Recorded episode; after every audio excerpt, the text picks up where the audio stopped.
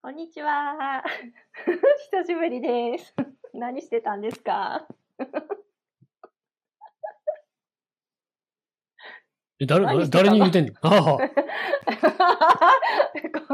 二人しかいないからさ。何してたんですか？いや、別に普通に生活してましたけど。そうですかうん。私も頑張って生きてました。うん。うん、そうこうしてるうちに、本当に、まあ、常になんだけど、いろんなことがいろいろ良くない方向にどんどん動いていて、うん。さて、今年もやってきました。ででん。11月6日は何の日？いい色の日。なるほどね。そういうのもあったね。うん、そういうのもあるんだけど、い毎年この時期何が、あの、世界的に行われるかっていうと、もう言っちゃうね。コップですね、コップ。コップ。コップはね、未だにあの、日本語でちゃんと言えないんで、メモりました。えー国連気候変動枠組み条約。今回は第27回締約国会議っていうのが、えー世界からいろんな人が一箇所に集まって、なんか、これは、なんていうの？話し合い？話し合い？なんていうの？まあ、会議をする？会議をして、あの、いつまで化石燃料使おうってみんなで会議する？もうね、そんなのも全然知らなかったよね、本当に。いいこと決めるところかと思ってたよね。うん。全然そうじゃなかったねっていう、うん。まあ、コップなんだけど、これが今年は、どこで行われるかというと、今年は、エジプトシャルムエルシェイクにて開催ということです。高級リゾート地ですよ。あ、そうなんだ。うん高級リゾート地なんだ。うん。あの、ムバラク政権が倒れた時にムバラクが逃げ込んだ場所。そうなんだ。うん。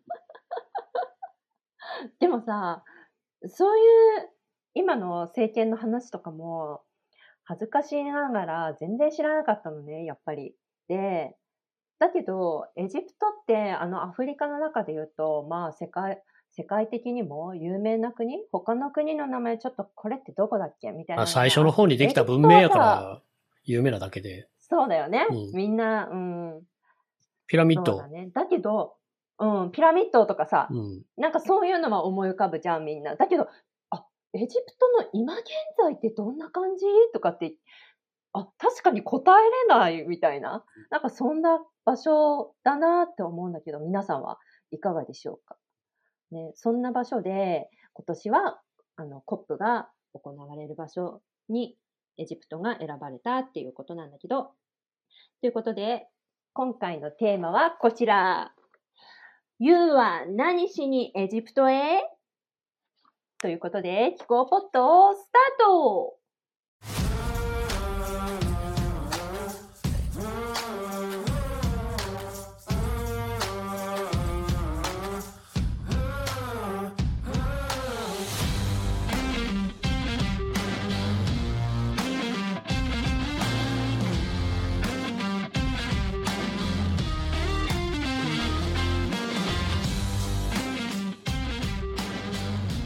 候変動日常会話にこのポッドキャストは意識、知識、スキーの3つとも全部低い算定の内容名付けて算定ポッドキャストです。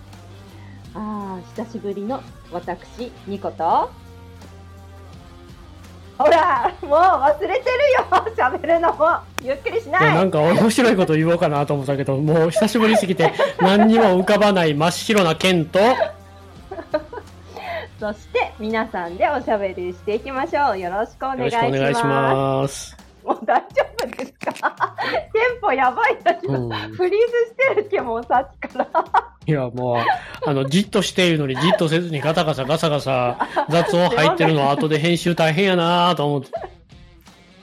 あのねそれに関してはもう先に謝っとくけどもう無理すいませんうん、あの、いや別にあの、喋ってるのと重ならへんかったら全然いいんやけど、喋ってるのと雑音が重なったらもう編集しようがないから、うーんに雑音入ってるの、うんこれ。あ、そうなんだ。気をつけまーす。お願いします。はい気をつけまーす。ね、皆さんもやってみてください、ポッドキャスト。編集する人だけが大変やから。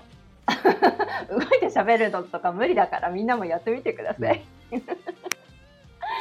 ということでね、はい、今年もコップ行われますよ、エジプトでね、うん。っていうことで。うん、だけど、ね、なんか、まあ、偉い人がわーって集まって、で、なんかこう、あれよね、まあ、ちょっと、ここ最近のあの流れをちょっと辿ってみたいと思います。うん。うん。まあ私もなんかこう岩手でこう立ち上げて活動を始めた流れになったきっかけの、あ、流れになった？きっかけの流れというのは、あの、グレタちゃんが、あの、How dare you? って、よくもそんなことというような発言をした COP25 の、に行く前の段階だね。のところで、あの、こう、日本でもやっと気候変動という言葉がメディアでこう結構出てきたりとか、あの、し始めたのがこの COP25 のあたりだったんだよね。うん。で、まあ、まあね、メディアはそうやって、あの、過激な発言的なことな感じで取り上げたりとかして、あの、話題になって、うん。で、コップっていうものが、こう、世界中でも、こう、メディアで取り上げられたり、っていうのがあった。うん。で、次の COP26 っていうのは、イギリスで開催でした。うん。で、グレタちゃんは、もうこの時には、コップに、コップ自体にはね、不参加だったんだよね。まあ意味ないからな。だけど、そうそうそう。デモには参加してたんだよね。うんで、デモに参加して何を言ってたかっていうと、これはグレタちゃんのインスタに書いてたんだけど、グラスゴー、イギリスのグラスゴーでの気候ストライキに参加して、気候正義は社会正義を意味し、誰一人置き去りにしないということでもある。なので、特にグラスゴーでストライキをする労働者の皆さん、私たちと一緒に、あの、ストライキしませんか？みたいな感じの投稿をしてたんだよね。で、彼女自身は、あの、コップのその会議の場には行かないという姿勢を取ったのね。で、今年、COP27 ですね。うん。もちろん、今回も不参加を表明しています。うん。まあ行かへんやろなと思ってたからな。うんうんうんうん。いろんなね、世界中の、まあ、例えば Fridays for Future と名乗るいろんな国の子たちとか、まあ、他の環境団体の人たちだとかがこう、わーって集まったりするわけなんだけど、彼女はいてませんと言ってるね。なんでかっていうと、最も影響を受けている人たちが、の声が聞き届最もけられる影べきだから。響を受けている地域の人たち。あ、地域、失礼しました。うん地域の人たちが、の声がうん聞き届けられるべきだから、まあ、私はそこの場にいらないよっていう。だからこれを気候正義的に当てはめると、一般的に日本で知られている気候正義的に当てはめると、グローバルサウスの人たちの声が重要で、その人たちの声が届けられるべきやから、グローバルノースの自分は行くべきではない。うん暗にグローバルノースの人たちは行かない方がいいよってそこで言ってる。行ったら声を邪魔するから。そうだね。という表明をして、で、これについて、ね、日本のメディアではどういうふうに伝えたかっていうと、まあ、全てに目を通せてるわけじゃないんだけど、大体、大体のメディアがね、こんな感じに紹介してました。一つ目が、まあ、各国の権力者が嘘やごまかしの温暖化対策を訴える機会になってしまっている、まあ、グリーンウォッシュの場と化しています。っていうことと、二つ目。開催国エジプトでは公共の場でのデモが厳しく規制されていると彼女は指摘し、不参加の意向を示したみたいな、まあ、なんかこう、結構さらっとね、やっぱりさらっと伝えてるんだよね。え、ちょっと待ってって、こういうの、こういう日本のメディアの記事とか読んだときに、あいって思ったの。うん。なんかすっごい一番ぬ、あの、抜かしちゃいけない部分がどこにも書かれてないんですけど、みたいな感じで、もうそ、ね、それでムカーってして、まあちょっと予想ついてたけど、ムカーってして、この抜け落ちている部分、すごく大切な、一番本当は伝えられなければならない部分がありますね。うん。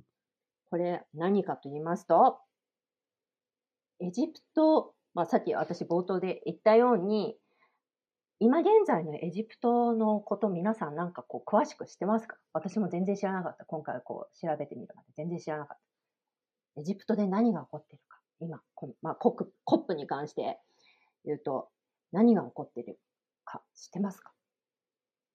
知ってますでしょうか？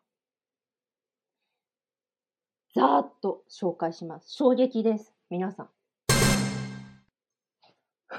びっくりした。私がびっくりした。一つ目。まあ、いっぱいいっぱいあるんだけど、ざっくり、あの、紹介しますね。今、CC 政権という政権のもとですね。ピザみたい一つ目ピザみたいな。え？ピザ？ピザに CC なんてあるの？CC、CC ズピザって。まあまシーフード系ね。はい。やいや、シーフード、シーフード、違うそんなわけない。アメリカでピザってシーフードなわけない。違うんだ。後ほど詳しく。一つ目、20以上の刑務所に。衝撃です。6万人もの活動家たちが拘留されている。捕まって。うん。入れられてる。っていうことね。活動6万人。活動家とかジャーナリストとか、うんうんうん。もう要するにあの政権を批判したような抗議デモやったり、うん。批判したような人たちはもうある日突然連れ去られて、とんでもない。うん6万人、しかも6万人の人を押し込めるためにわざわざに20箇所もあるってうん、あのな、えっと、なんかで読んだのが、そうのん CC 政権になってから、だから2013年以降だけでエジプトにうん刑務所が24個以上、2ダース以上建てられたっていうのを読んだ。恐ろしい。もうちょっとでも何かそういう類の発言をしたならば、うん片っ端から容赦せずに入れてくぞって感じなのかな？うん。まあ、見せしめみたいなもんやもんな。うんうん、それだね。見せしめだね。なんかうんニューヨークタイムズの記事やったと思うんやけど、14歳の子まで突然捕まっておらんようになったとか言って。お前、14歳が怖い政権ってなんやねんっていう。子供にぐらい好きなこと言わせといたれよ。うーん、すごいね。本当にすごい。14歳か。二つ目。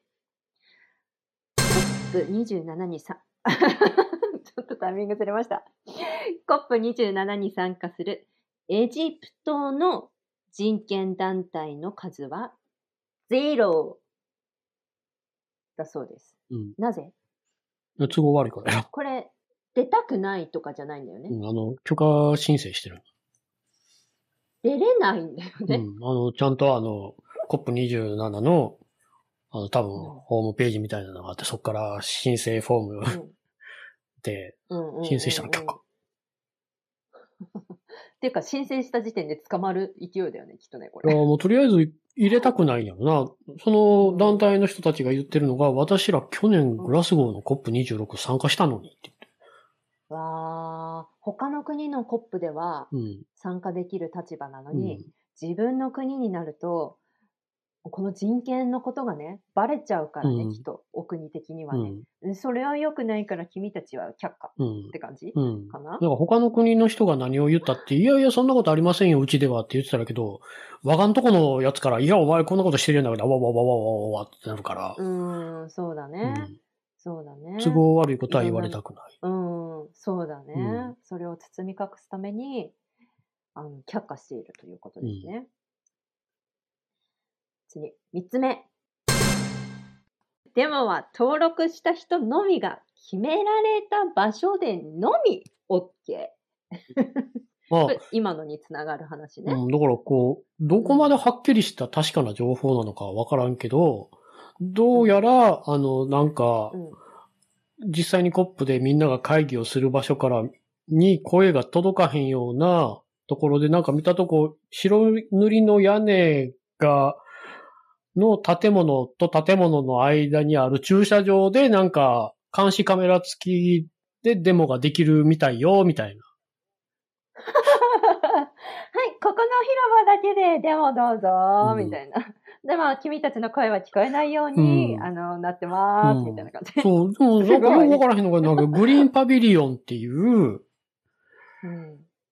こう、活動家とか若者とか子供とかミュージシャンとかそういうセレブとかが入っこなんかイベントとか発言とかするような場所はあるのよ。それはツイッターの公式アカウントもあって、いろいろこうプロパガンダの投稿がされてるんやけど、うんそこに例えばその活動家たちが入れるかどうかっていうのがよくわからない。だから活動、うん活動家が行動できる範囲っていうのはなんかすごいカフェとかレストランがあるすごいおしゃれなエリアにはなってるらしい。だからよくわからへんねん。はっきりさせてへんやと思うんやけど、なるほどね。場所とかははっきりしたらほら、人が来るやん。うん活動家がそこ目指すやん。うんほんまもの活動家が。なんとかしてそこに行こうとして。なるほど。うんなるほど。大体あのうんその、今回開催される、えーっと、名前が未だに覚えられへんやけど、あの、ミルクシェイクみたいな名前の、ミルクシェイクなんだシャム、シャム、誰？シャム、シャム、シャムエル、サミュエル・エル・ジャクソンみたいな。だから、いやいや、あの、開催地、開催地。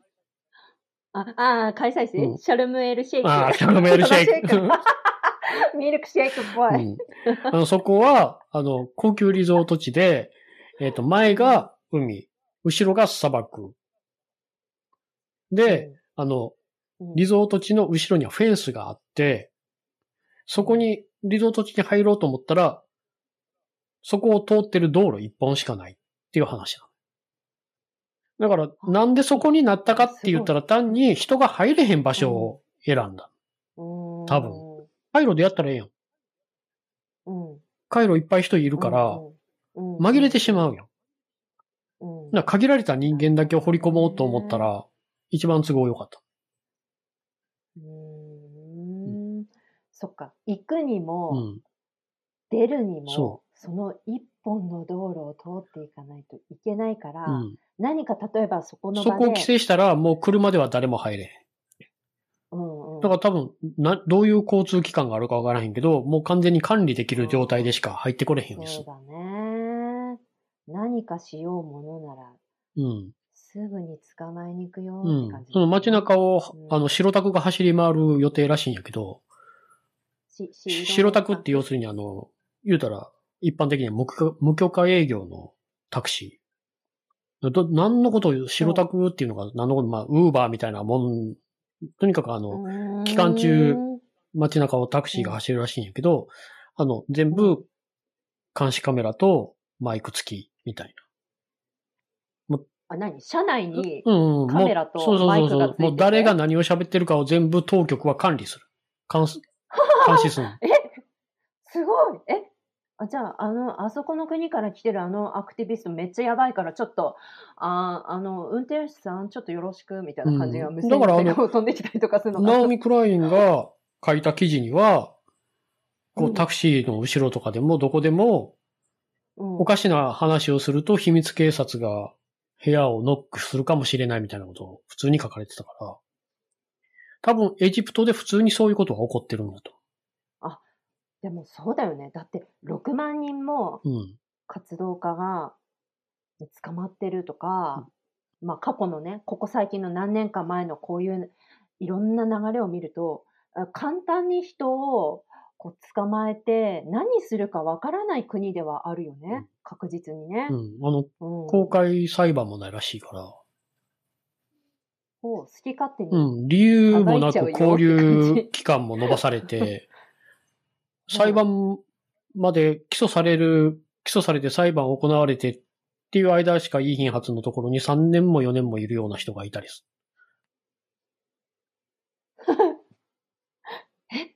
なんかめっちゃ怖いんですけど、本当に。る。うん。何にもできないじゃんね、もうん。でもやってきたのよ。エジプトの人たちは。そうだね。2013年から9年間う。んうんでうん、今もうやろうとしてるのよ。うん、で、デモしようって計画をしてたら、4月、あ、4月や、うん11月7日にデモをしようって計画をしてたら、逮捕されたりしてるわけ。まだ計画の団体なのに、そうそうそうそうそう。あの逮捕されるって、うんど、ど、どういうことですかって感じじゃんね。うん。びっくりいや。別に爆弾作ってたとか言ったらまだわかるけど。うんうんうん、そうだね。でも明らかに人をこうんう傷つけるような、ねデモしようって言ってただけうん。すごい。うん。とんでもない。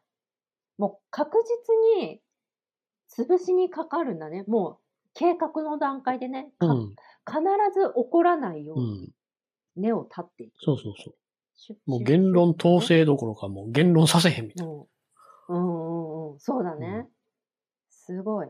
うん。うん。次、四つ目。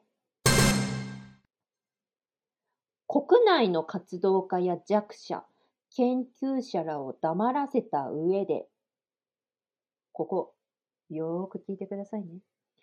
海外からの活動家を限られた場所で還元して、人にも環境にも優しいイメージを作るためのイベントにしようとしてるってことですね。そう。えつまり、今まで喋ってきたように、エジプトのことはバレないように、エジプトの人は、とにかく、エジプトのあー活動家や研究者らは、とにかく今は牢屋にぶち込めって感じでぶち込んどいて、して、海外からの活動家の人たちは、カモンカモン来てください、どうぞ発言してください、いろいろうん。運動してください。こう、そういうリゾート地にうん。呼んでね、そ綺麗な、イエーイみたいな感じのところで、うん未来に向けた発言キラキラう。みたいな。うんなんや、エジプト言われてたほどちゃうかなっていう。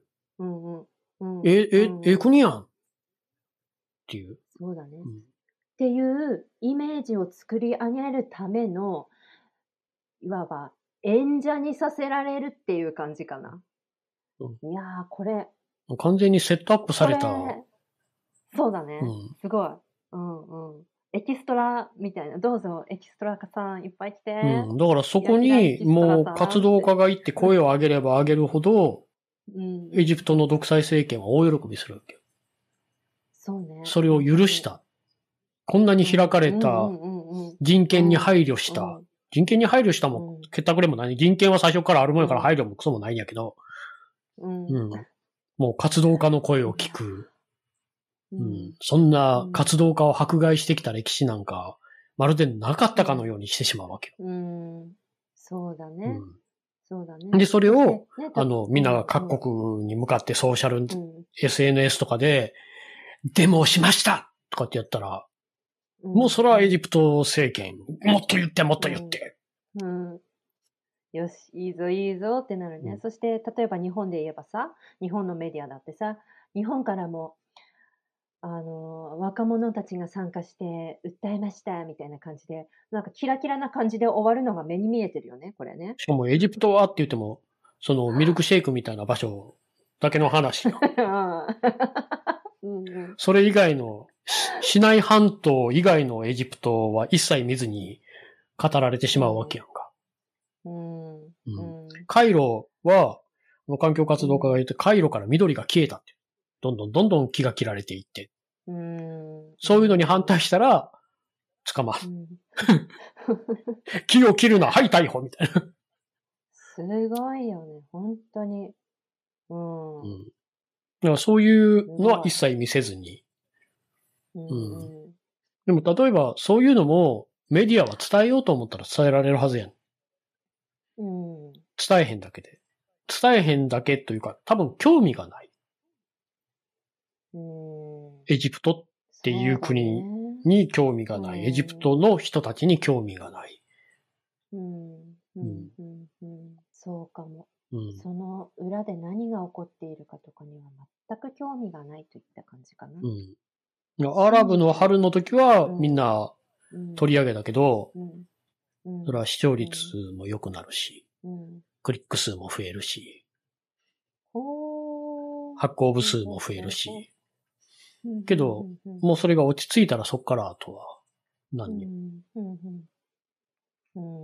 なるほどね。うん今出た、アラブの春って皆さん知ってますか？私は全然ごめんなさい。知りませんでした。うんアラブの春っていう言葉はなんか聞いたことがあったけど、まあはなんとかの春って言ったらもう日本は千正雄しか浮かんできひんもんな。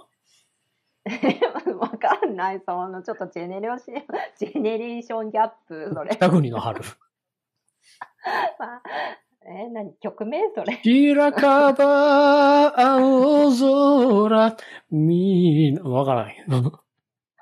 知らない。もう、まあ、わかる、わかる方世代もいるし、私みたいにわからない。拳咲くあのか北国の、あ北国の春って言った。知ってる？演歌ってそうやってさ、厳しい冬耐え忍ぶ歌ばっかりやもんとかの歌多いでしょ、うん北国。リゾート地でイエーイリゾート地でイエーイとかないもん。じゃないよね。すごいよね。うんだって着てはもらえぬセーターを寒さこらえて編むっていうわけのわからん人が出てくる。それやばいよね、本当に。大体歌詞書いてるの男性ですからね。っていうちょっと脱線したんだけど、まあ結局こういうことでもあります。うん。なんでこういう風になってるの？男性がいろいろ決めてるからだぜーっていう話なんだけど、うん まずね、うん今のアラブの春の話をちょっとしていきたい。うんこれはなんでかっていうと、すごく今回のこの COP27 っていうのが、このエジプトで開催される。そして今喋ったようなこんなにもひどい人権の問題がある。じゃあ、ここに至るまでのちょっと遡ってっていう話、背景をね、あの知るとね、なんていうのかな、もう、あの、最初の方に話した、グレタちゃんが不参加を表明っていう話が、もうこう、なんでかっていうのがね、あの、スッと入ってくると思うんだよなんかね。できるわけがないやろっていう感じ。そう、そう、その通り。うんそんなことは、ま、もうできない、うん、うんできないね、うん本当に。じゃあ、ちょっと紹介しますと、えーっとね、今、うん、その、逮捕っていう言い方でいいのかな、刑務所に入れられているエジプトの活動家。この方はイギリスの国籍も持っている方で、アラー・アブデル・ファファタハ、うん。ファッターハとか書いてるのもあったけど、うんフ。ァタハ、うんまあ、という方、まあみんなあらって。男性、アラーさん。アラーさんがいます。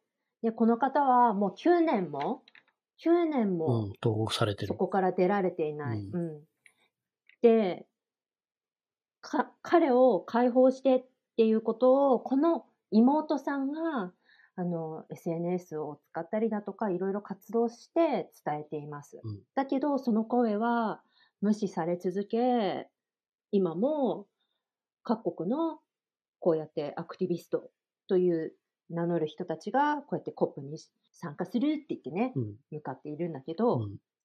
このアラーさん、アラーさんがどんな人かっていうと、そのアラブの春うん。で中心的人物って言えばいいのかな、うん。だったんだって。リーダー的役割。うんうんうんうんでアラブの春ってね、詳しい方は詳しいと思うけど、何のことって思うと思うんですけど、あのね、アラブの春っていうのは、2010年から2012年くらい、アラブ界、アラブ界において起きた大規模な反政府デモを、デモを主とした騒乱、チュニジアのジャスミン革命というものから、が最初に起こって、そこからいろんなところに波及していった。で、エジプトでもエジプト革命っていうのが起こったんだって。で、このアラブの春っていうのはどんなものかっていうと、簡単に言うと、その独裁政権を民衆によ、民衆が倒したっていう感じかな。うん民衆、本当に人の血も流れたし、もちろん怪我だけじゃなくて亡くなった人もすごくたくさんいる中で勝ち取った権利生きる権利そういう、そういうものなんだよね。ものすごい戦ってきたんだよね、民衆が本当に。うん。なんかもちょっと、な、何？私たちがさ、歴史の教科書とかで何世紀前のどこどこの国でみたいな、なんかもうそれを今本当にこの時代に、あ、起こってるんだなって。言ったら明治維新が起こったようなもん。なんかそういうことを本当に。倒幕するみたいな感じ。うん。だってさ、この、今、この10年くらい前の話は、私なんかもう30代だから、こう、今教科書で勉強することとかないわけじゃんか。だから、そういう歴史としてね、こう学ぶ機会とかなかったんだけど、いや、これは本当に、もうなるべく多くの人に知ってほしい歴史のひ本当に一つ。で、今現在もこの歴史が本当に続いてて、そして今、もう大変なことが起きようとしているという流れの本当に中にあるんだっていうのを本当に皆さんに分かってほしい、知ってほしいなって思いました。うん。なので、これもちょっと時間かかるけど、あの、しっかり背景をね、喋りたいと思います。その、まず、チュニジアっていうところが発端で、ジャスミン革命っていうのが起こったんだけど、これは23年間続いた政権が崩を崩壊させた民衆の力によってっていう革命です。うんベン・アリー大統領っていう人がね、一族による立憲の独占をしたり、あとは若者のね、失業率が30%とかだったんだって。ね、そこ、もう23年間も続いてたんだよ、その政権がね。で、そんな力を持ってる政権を民衆の力で倒したって本当にすごいと思わない、とん、すごいなって本当に思う。うん。うん。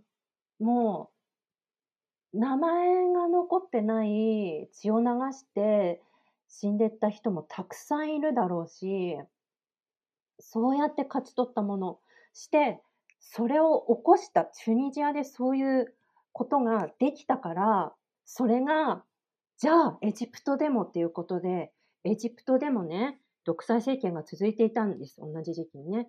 約30年続いていたんだって。多分自分の息子に継がせようとしてたんちゃうかな。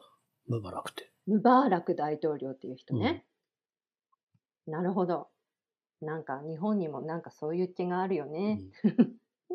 うん。約30年続いた政権をこっちも民衆によって倒していったっていうエジプト革命なんだけど、こっちもひどかったです。若年層の失業失業率が高くて、国民の2割は1日に2ドル。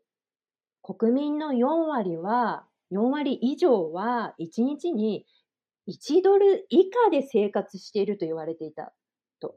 で、物価高もあって、もう不満がこう国民に溜まっていたと。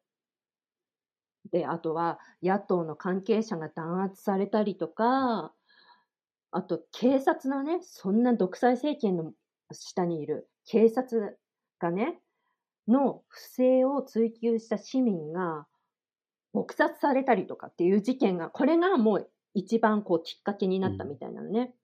で、デモがこう広がっていって大規模、もう大規模になって、で、もうアラブ圏、そのイスラム教では自殺っていうものが特にもあの宗教的に禁じられているこ行いなんだけど、同心自殺が。そんな中でも、そう、焼身自殺を図る人がすごく、こう、あったと、いろんなところで。低賃金にああえでいた男性が焼身自殺を図ったりとか、まあ、いろんな、それも抗議の一つ、もう最終的な抗議の仕方だったり、うん。だってもう生き生きていけへんから、そうだよね。うん。うん、うん、うん。そういうことだよね。本当に、だってさ、焼身自殺ってさ、だってただし、ただ死ぬなら、苦しまないで死んだ方がマシって思うじゃない？だけど、焼身自殺するってかなりな、うん。なんていうの？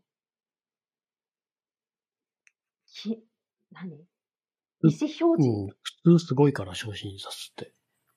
うんもう、すごい人が、の数？がそうやって自分の命を使って意思表示をして民衆自分たちのために戦って得てきた権利というもの取り返していった。こういう戦いをまあ総称してアラブの春って呼ぶこのアラブ界で起こったいろんなこの民衆によって勝ち取っていった流れ、これがアラブの春っていうらしいです。で、で、戻ると、このアラーさんっていう方は、その運動の中心的人物だったんだね。うん、で、彼は、やっぱり、あの、今も牢屋に入れられていて、9年間出てきていないと。うん、で、妹さんが座り込みをしてね、イギリスの領事館前っていうの？で、あの、イギリス国籍を持っているからね、彼はね。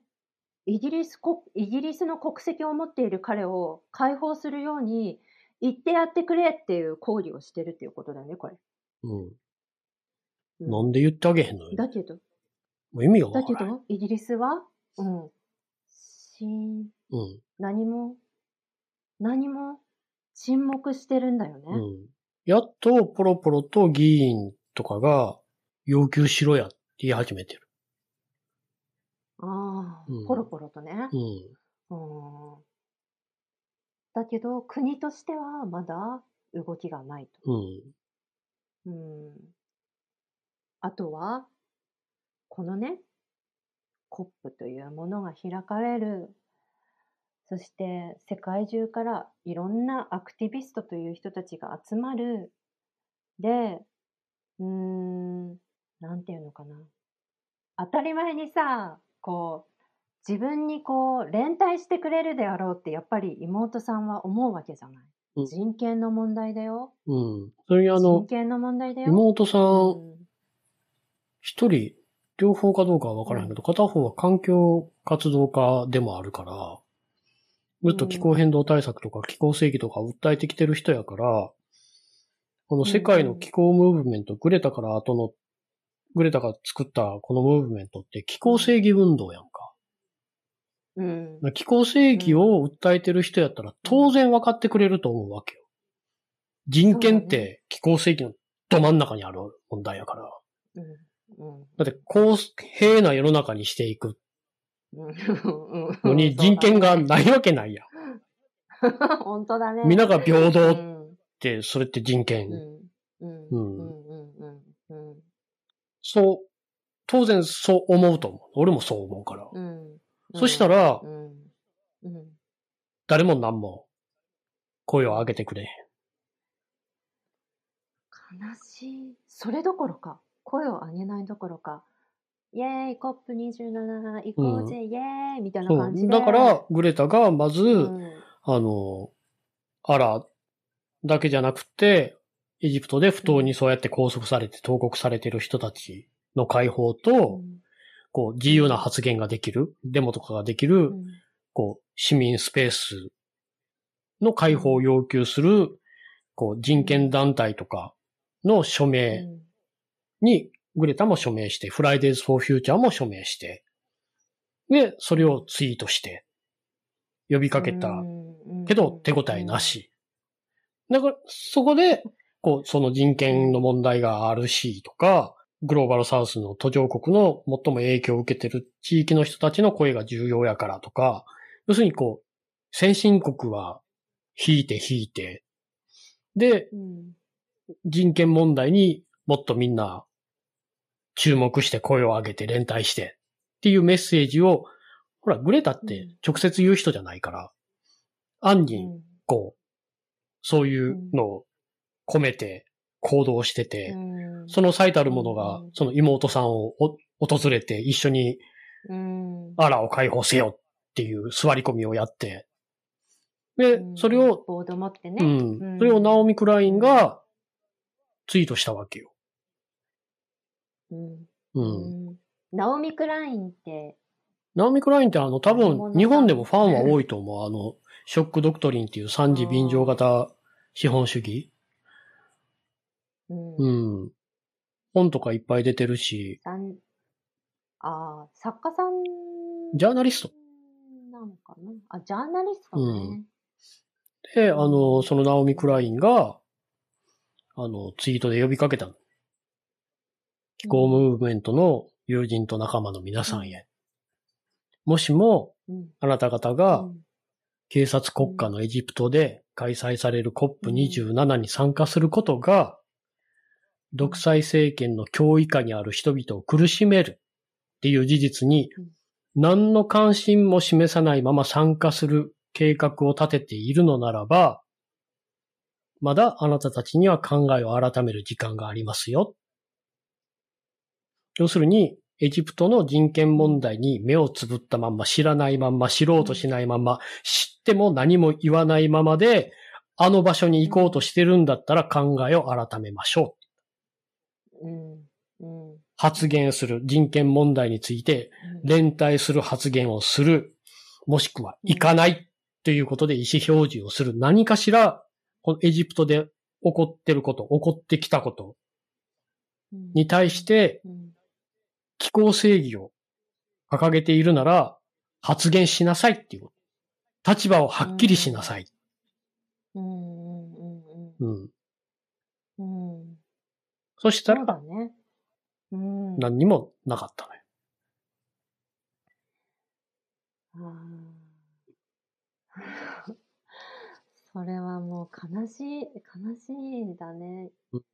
それがあの何にもなかったことに対してあの、数日後にナオミ・クラインがそのツイートを自分で引用する形で、たった一言、サイレンス、沈黙って書いて投稿して、しばらく経って削除した。うん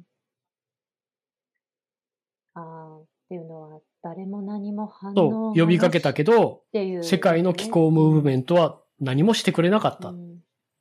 うん。なんかもその気持ちの葛藤とか、書かせた、うん、ナオミ・クラインとかってこう、活動家とかを勇気づけるような発言をずっと繰り返してきた人やから、うん。その人が、そうやって、失望した、絶望したっていうようなことを、ポンとたった一言だけ、すっごい言葉に長けた人が、一言しか書かへんかったっていうのがすっごい重いのよ。ももっといっぱい書いてくれたらまだいいんやけど、もう、うん要するに言葉がなかっうん。たそうだね、うん。本当に、うん。うん。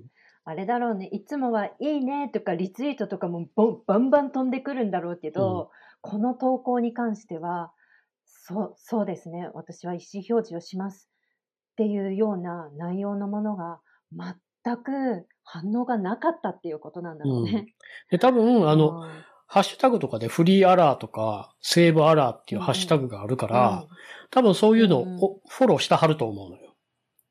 うん。うんなら、そこでも、きっと世界の気候ムーブメントの声はうん。ないんやと。うんなるほどね。うん。うん。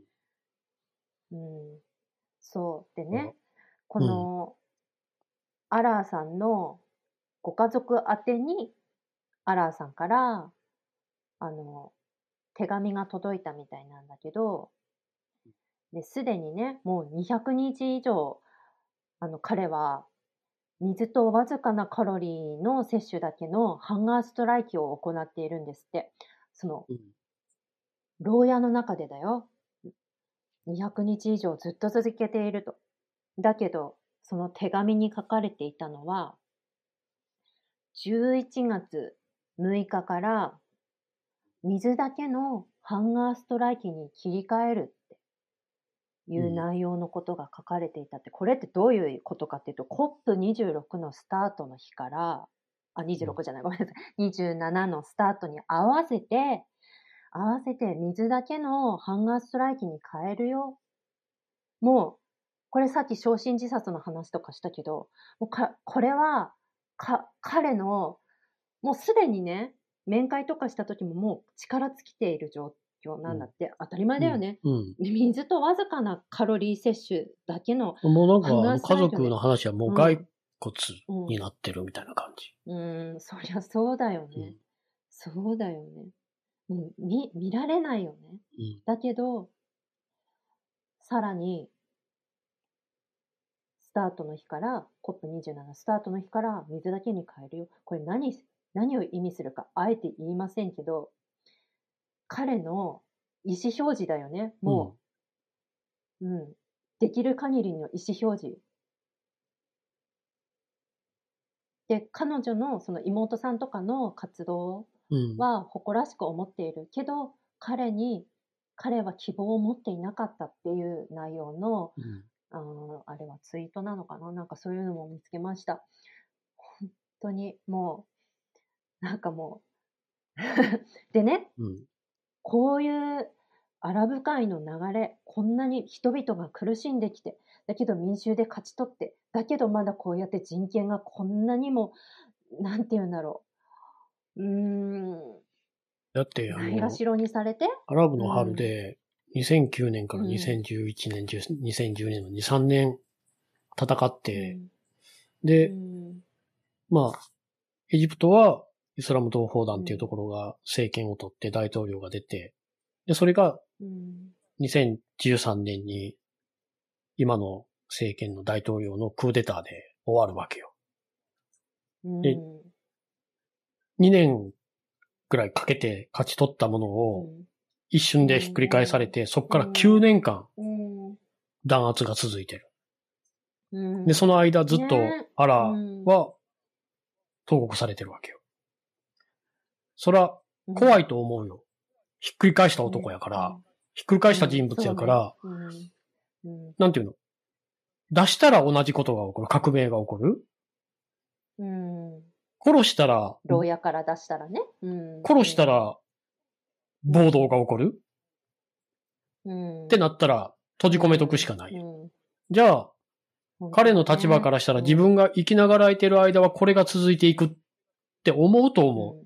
ずっと一人でいて、うん。閉じ込められて前向きな考えなんかうん。きっとなくなっていくやろから、うん。そうなった時に、うん。これが一番自分に残された最後の機会なんじゃないかって思ったとしても不思議じゃないなって思う。ここで世界の注目が今やったら集まってるはずやから、その中で自分が象徴的な存在やった自分が何かしらメッセージを発信すれば聞いてくれる人がいるかもしれん。そこからまたエジプトがいい方向に向かうかもしれん。うんうん。もううんこのままずっと閉じ込められてるかっていう状態になったら、そういう考えになってもおかしくないなって思うんう。うん。うんねうん。こういう人が、これもう、命をかけて戦っている、本当に戦っている人がいる中で、ね、最初の方に戻りまして、今ここでね、タイトルにもあるように、ユウは何しにエジプトへ？っていう話で、こういうことに何も意思表示しないで、ただエジプトにわイエーイみたいな感じで行っちゃうっていうのはもう本当に理解できないし、非行正義というものを抱えて、か掲げていながらそう言っちゃうのは、もうそれは非行正義の活動してるなんて全く言えないし、あの、加担どころか、もう想像つきますよね。彼がこの後どうなっていくかなんて簡単に想像つきますよね、誰しもが。で、そうした時に、加担どころではなくて、加害者の一人になるっていうことを本当に理解してほしい。うんただイエーイって言っちゃうような、うんそんな、なんていうのかな、部外者？なんていうの？もう何も分かってない、勉強もしないで言って許される話ではない と思う、うん。私は。うんてい。うか、勉強せずにこれこの問題をうん。気候正義を掲げてるのにこの問題を知らんとしたら、うん。無知にも程があるしうん、知ってて何も言わへんとしたら悪質にも程がある。悪質だね。だから、どっちにしても、うん。本当に、ユウは何しにエジプトへ。うん。うん。うん。うん例えば、あの、アラーの妹さんを訪れたイギリスの環境活動家、気候正義活動家は、あの、呼びかけてるやん。これみんな連、あの、気候ムーブメントはみんな連帯しなきゃダメだよ。って言って。で、自分は行く。多分その人は行って声を上げるんやと思う、本気で。どういう状況なのか分かっ覚悟だよね。そこまで分かってるかどうかは分からへんけどな。でも、うんほんまに正義を貫こうと思ってると。その人は。うん、そうだね。ううんん。うん。うん。いろんな表現があると思うね。現地でそれでも行くっうんていうのも、うんありやし、グレタみたいに、もうそこで例えば気候正義を訴えて、その姿を利用されるのは分かってるから、もう私は行かない。うんしかも、そこは私らが主役の場所じゃない。うん。うんうん。だから、あれなんやけど、共通してるのは、ちゃんと知って、思いはちゃんと伝えてもらって、でう、ん。その上で何をするかっていう、立場ははっきりさせたよ。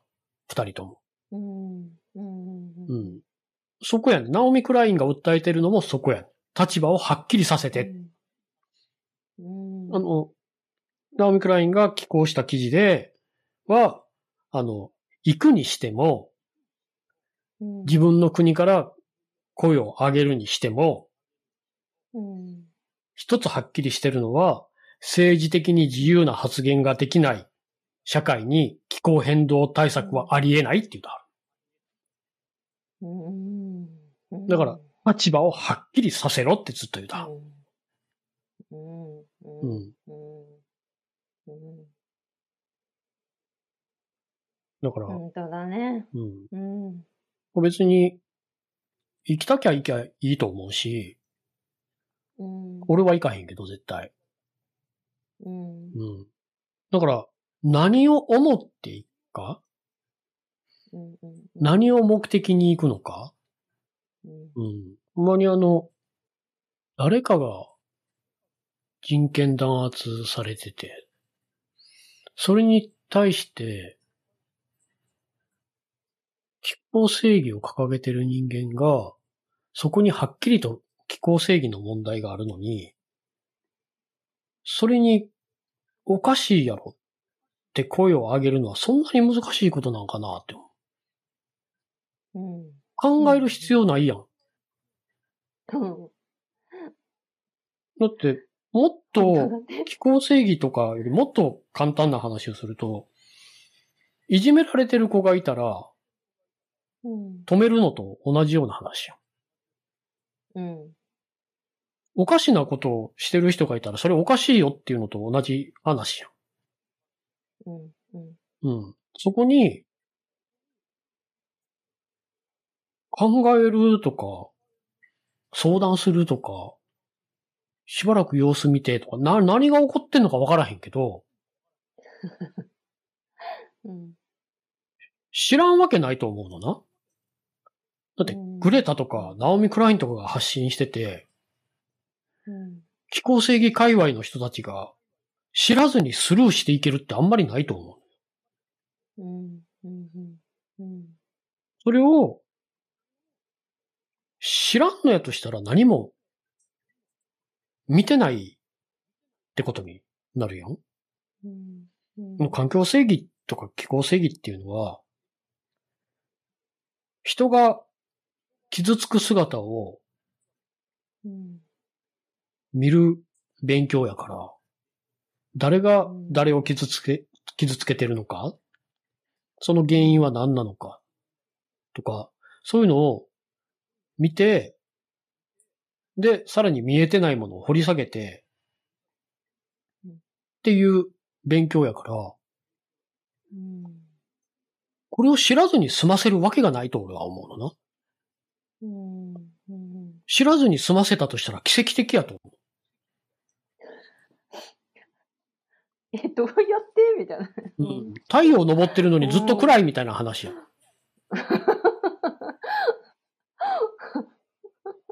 本当目をもう無理やりギューってつぶってるとしか思えない。うん耳をギューって塞いでね。うん。う。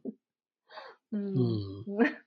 ああ、ああ、見えない、聞こえない、みたいな状態。ない、うんそんな状態、本当に。うん。しかも、それが集団で起こってるわけやから、すごいな。一人じゃないすごい。な。一人二人やったらわかんねん。まだな。うんうんうん。けどそうだね。うん。世界の気候ムーブメントって、デモで、世界中で何百万人、デモをしたムーブメントやん。うん。それが集団で、知らんのか知らんぷりなのかっていうのは、うんもう、これは奇跡やなって思う。何か意図があるとしか思えへん。うん。偶然ってこれ起こらんやろうって。まあ、あれかな。いつもケンが言う通り、みんな、グレタちゃんになりたい。うん。グレタのように注目されたい。うん。グレタは注目されようとするやん。今はしいひんけど、注目されようとしてきたやん。うん。けどそれって自分が注目されることで、ムーブメントが長く続くし、救える人が増えるから。うん。自分の使い方の話やん。アラーが。刑務所内で死のうとしてるのと同じように。うん。うん。うん。でも、こう、それとは違うやん。注目されるのが目的になったらもう終わりやん。うん。その先にあるのって世の中の不公平をなくしたいうん。とかそういうもののはずやし、うん気候正義、環境正義の根っこって公平な世の中にする。不公正をなくす。うん。うん。社会のシステムによって傷つけられる、特定の人たちが傷つけられてるっていうのをなくしていく。うん。ええっていう感じじゃん。エジプトで起こってることみたいうん。な。うん。その人たちを踏み台にして、自分たちの要求を通そうとするっていうことをしようとしてるよ。うん。うん。うん。もうとんでもない。これは、すごい、ダブルだよね。ただでさえ、普通の、今までのね、いろんな国でやってきた、あの、グリーンウォッシュだらけの、うん。この、何、コップうんというものうんに加えて、さらにこの、人権ウォッシュ。隠された人権も、人権ウォッシュが、ものすごすぎて、うん。なんかもう、史で上最悪もう一つなコップ？もう一つウォッシュがある、うん。そこに行って、うん。私たちやりました。声を上げてきました。うんっていう成果をうん。得てくる。気候正義ウォッシュっうん。ていうのがまずそこに加わる。うん。それは気候正義ではない。だけど、さも気候正義的に正しいことをしたかのようなことになってしまやう。ばい。一番本当にやばいパターンだね、それ。うん。飛行正義ウォッシュというのはもう、もう、もう、もう。うん。まあこれすごいこう、皮肉やなって思うのが、気候正義って、うん。もうさっきも言ったけど、日本で一般的に言われてるのがグローバルサウスとグローバルノース。うん排出量が少ないグローバルサウスの人たちがより傷ついて、排出量の多いグローバルノースが搾取をする。うん要するに、グローバルサウスの人たちがどうなろうが知ったこっちゃない。で、お同じような問題で、気象災害がグローバルサウスで起こっても大して報道もされへん。気候正義ってそういう問題やん。そこ、そこも気候正義の問題やん。パキスタンうんだけじゃなかったやん。そうねアフリカでもぱい、うん。ま、今でもナイジェリアとかで洪水とか起こったりしてるし、うん。エジプトもうん。干ばつとか洪水とかあったし、ソマリアとか、あの辺もそうやし、うん。そういうのを見いひんのが気候正義やんか。気候正義の問題やん。それを小さく扱う、軽く扱う。それがうん。今回、エジプトで気候変動でも起こってるわけやうんん。同じことがな。そこで人権で同じことが起こってんねん。グローバルサウスで起こってる人権問題をグローバルノースが全く知ろうとしない、知っても軽く扱う、無視する。うんうんもう、なんか、うんすっごい皮肉やなって思う。そこに気候正義を訴えに行ってしまうねん。そうだね。だから、とんでもないこれ、こ れこれすごいなって思う。うん、すごいね。気候正義の問題を無視して気候正義を訴えに行く。すごい日本語。えーっと、プラマイゼロ？になるとでも？っていう。すごい。っと言ってる意味がよくわからなくなってきちゃう。いや、ほんまその通り。あの、気候正義がある国に気候正義を訴えに行く。気候正義のある国の気候正義の問題を、え、ちょっと待ってや。気候正義の問題を無視して気候正義を訴えに行く。グローバルサウスで起こってる気候正義の問題を無視してグローバルノースが気候正義の問題をグローバルサウスで訴える。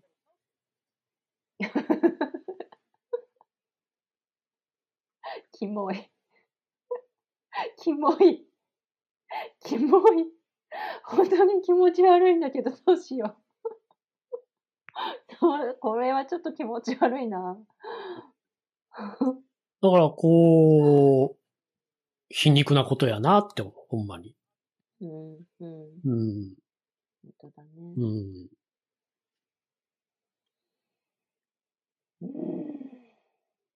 だからもう、始まる前からこのコップは失敗や。うん、人権を無視した気候変動対策はないから。うん、うん、うん。うん。開催国の人権を無視した状態で行われるコップに成功はないから。うん、うん、うん。うん。本当だね。作られた、なんか、うん。夢の世界って感じだね。うん。うん。おとぎの国でやってるよ本当にそんな感じ。な。エキストラの皆さん、いらっしゃい。ってうん。うん。感じだね。だって活動家を9年間弾圧してきた政権が活動家をウェルカムよう、ようこそミルクシェイクへ。おかしいもんね。違うよ。うんとね。シャルムエールシェイク。まあ似てるけど。みんな間違って覚えちゃうじゃん。まあミルクシェイクと間違えるくらいもう本当におかしなことが起こってるってことですね。うん。おかしいよ。本当に。売れたもん、ナオミ・クラインも辛いやろなと。うん。俺以上に絶対辛いと思う。間違いなく。ん。うん。見える範囲がものすごく広いから。うーん、うんん、うーん。なんかどっちもさ、気候正に、気候正に気候正にみんな、うん、気候正義だ。よしよし、そうだ、そうだ。ええー、今まで言ってたの何だったの？みたいな感じなのね。ええー、みたいな。そう、だから、こう、みたいな。グレタがスウェーデンの国会前で座り込みを始めてから、うん。えーっと、もう二百何十週って書いてるっけ？ウィーク210何歩とか、200週超えてるはずや。うん。うん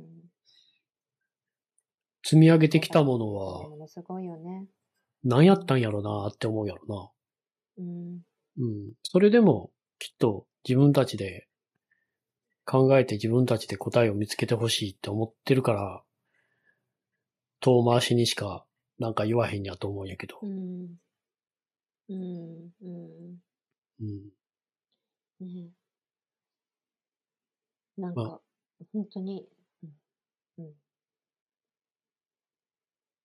いやいや、ほんまにあの、言葉なくす。うん。うん。うん。うん。これはうん。何が起こってるんやろなっていう感じ。うん。うん。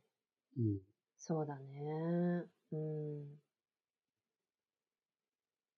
理解できないのなら、本当に理解のできないことに理解できませんって感じだね、こっちは。うん。うん。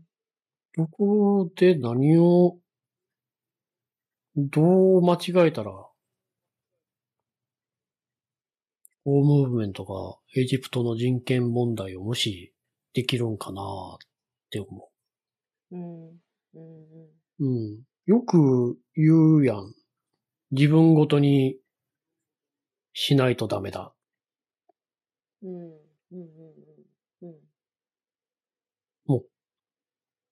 他人事オブザ他人事図みたいな感じやん、これ。うん。他人事の中の他人事みたいなもんや。遠い、見えない、聞こえないって感じだもんね。今、そこで起こってる、コップの議長国で起こってる人権弾圧を何もできひん人たちが。どうやって未来の社会をうん。守ろうとできるのか。目の前にいる弱者を助けられへん人たちがうん。未来の世代をとかうん。無理やん。うん。うん。を、うん。俺は思私もそう思う。本当に。本当にそう。うん本当に今目の前にいおる。目の前で起こってることだしね。う。うん。知ったからって何かできるわけじゃないけど、うん。知ってうん。何もできひんかったことがどんどん積み重なって動いていくわけやん。うん。環境正義運動ってそうやから、うん。環境正義運動なんか裁判を起こせばほぼ負けて、うん。そういう歴史を繰り返してきて、それでも、それでもって続けてきた運動やから。エジプトの人たちも、弾圧されようが何しようが、エジプト政府が24カ所以上刑務所建てなあかんぐらい抵抗を続けてきた人たちやから、ね。うん。9年。間。うん。それでもまだ諦めずにコップ開催期間にデモやるぞってやってたんやから。その人たちと連帯せずに、こう、公正義運動を進めていくっていうのは、不可能やん。99%の運動やん。弱者がみんな連帯してうん。やっていかなあかんことやん。うん。それが、自分たちが参加するコップの地域の足元で問題が起こってるのに、うん。それを見いひん、見ても知らんぷりする。それってうん正義でも何でもないから。うん。うん。こう、ほんまに、なんか、立場ぐらいは表明できるやろうって思うん。うん。う。うん。うん。うん。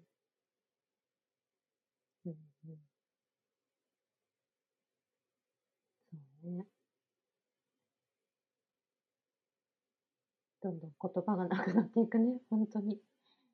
うん。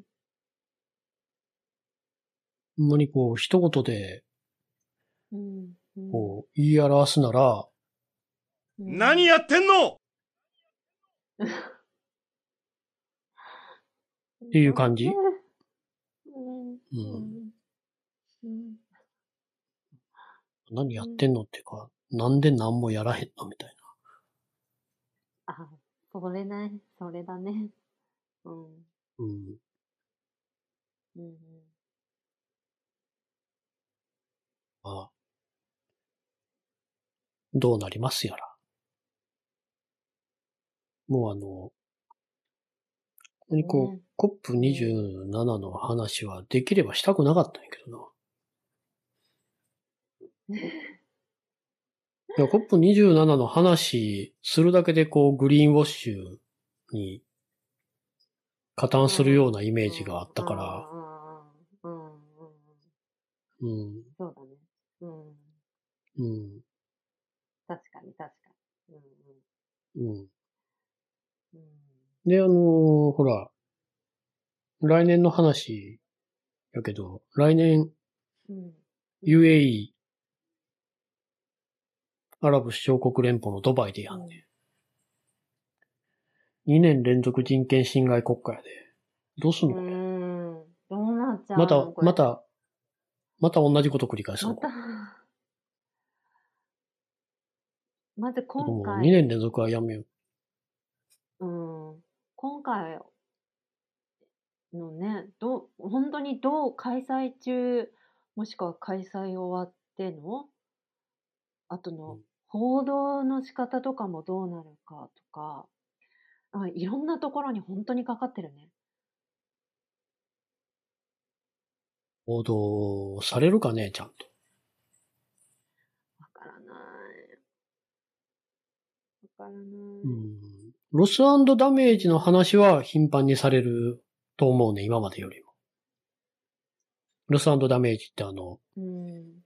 うん。その、開発途上国、排出力、排出量の少ない開発途上国が気候変動によって被った損失損害を大量排出国が保証するっていううん、制度なんやけど、これ話題になったの、COP15 の時ですよ。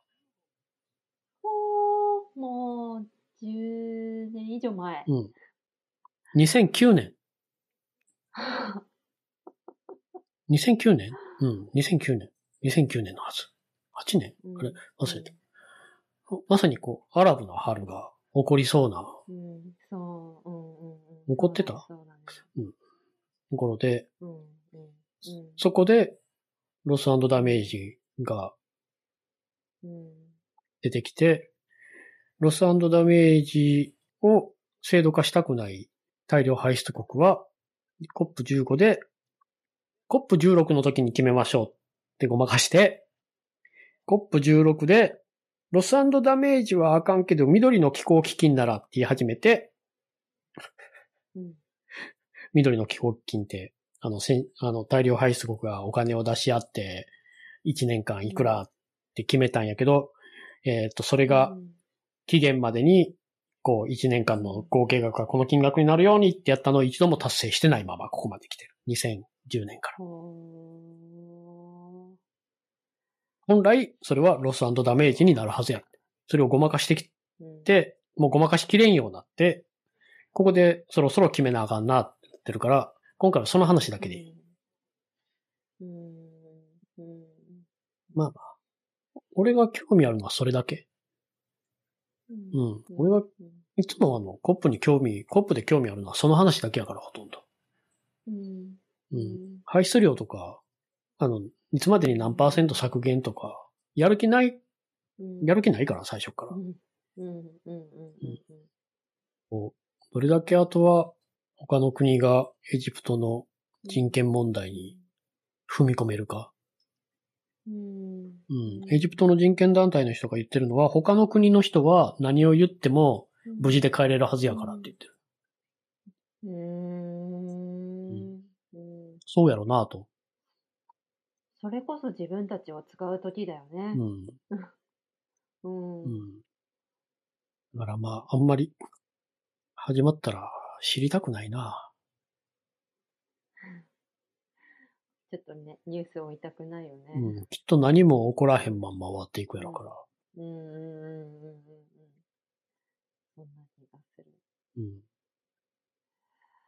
うーん。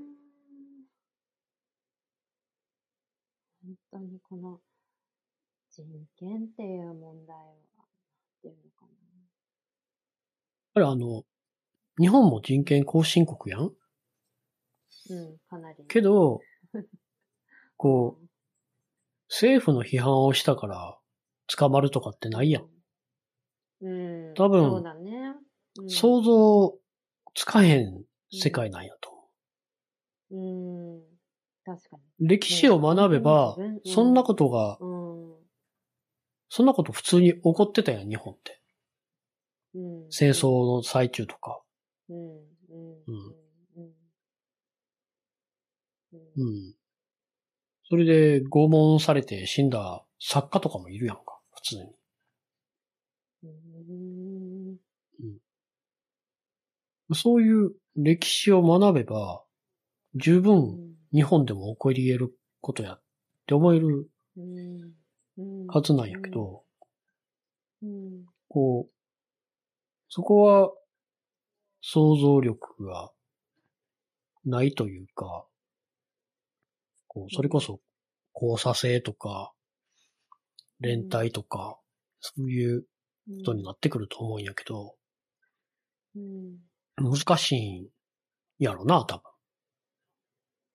難しくないよな。うん。うん。わからんけれど。まあまあ。そんなわけで、うん。こう、盛り下がったポッドキャストになったから、ボツにするかもしれんけど、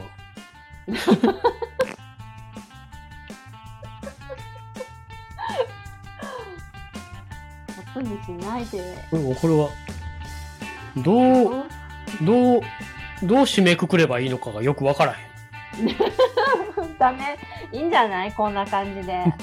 もうそれくらい、なんだろう。うんあまりにもひどいことだし、ひどい、ひどいとかっていう言葉も合わないよくらいひどい。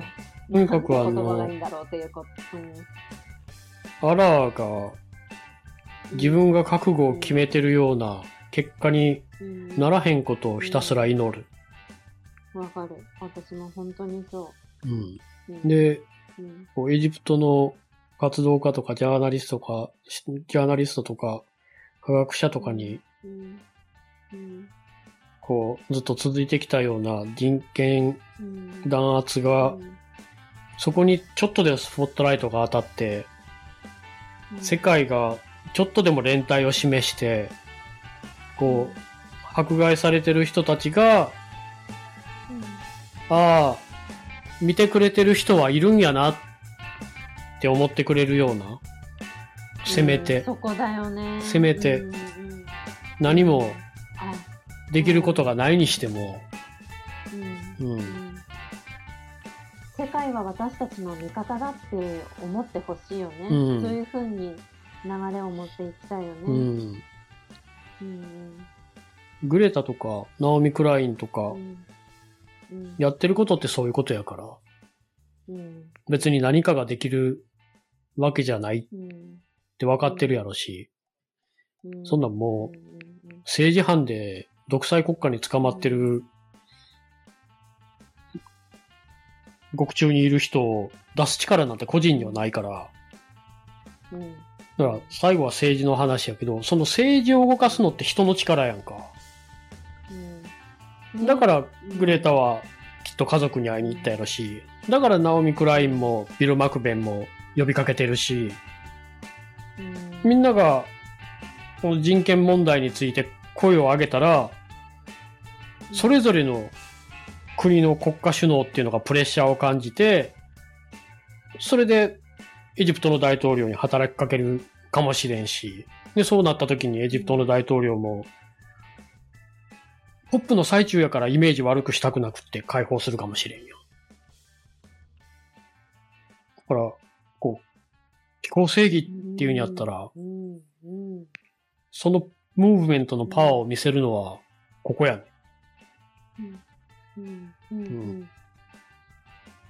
っていうところにたどり着けたらいいなって思う。うん。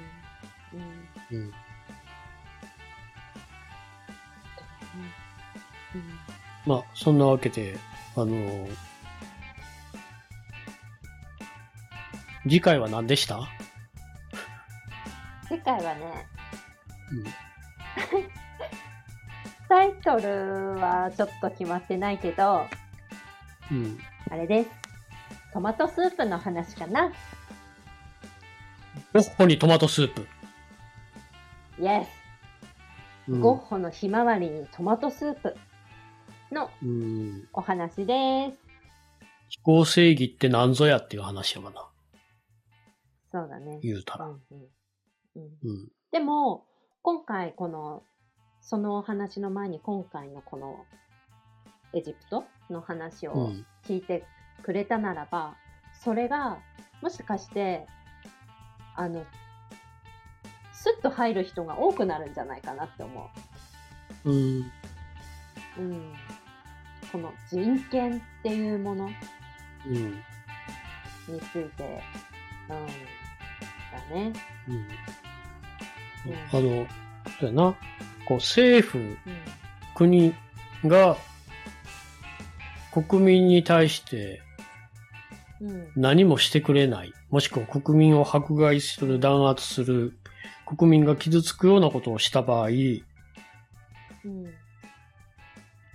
選挙うん。以外でも、普通の平和的な、普通のただ声を上げるだけのデモ、そういうので、全く。物事が動かへん。で、うん動かしたいうん。必要なことっていうのはすごい緊急事態で、うん。っていう時にうん。庶民に残された方法って何があるのかうん。うん。ていう話うん。そうだねう。んそうだね。ううんん。うん。うん。本当だ、うん本当だ。うん。うん。うん。どっちがクレイジーなのっていう話ね。うんおかしいの？どっち、どっちだよっていう話だね。う うんん。だから言ったらエジプトの活動家とかアラブの春でアラブ圏の人たちがやったこととどうなのか、うん。ううんん。みたいな。うん。うん。ううん。んうん。本当だ。そんなわけで、あの、うん。うん。じゃあねじゃあね皆さん元気でね。DM などお待ちしてます。じゃあねじゃあねほななー。Peace out!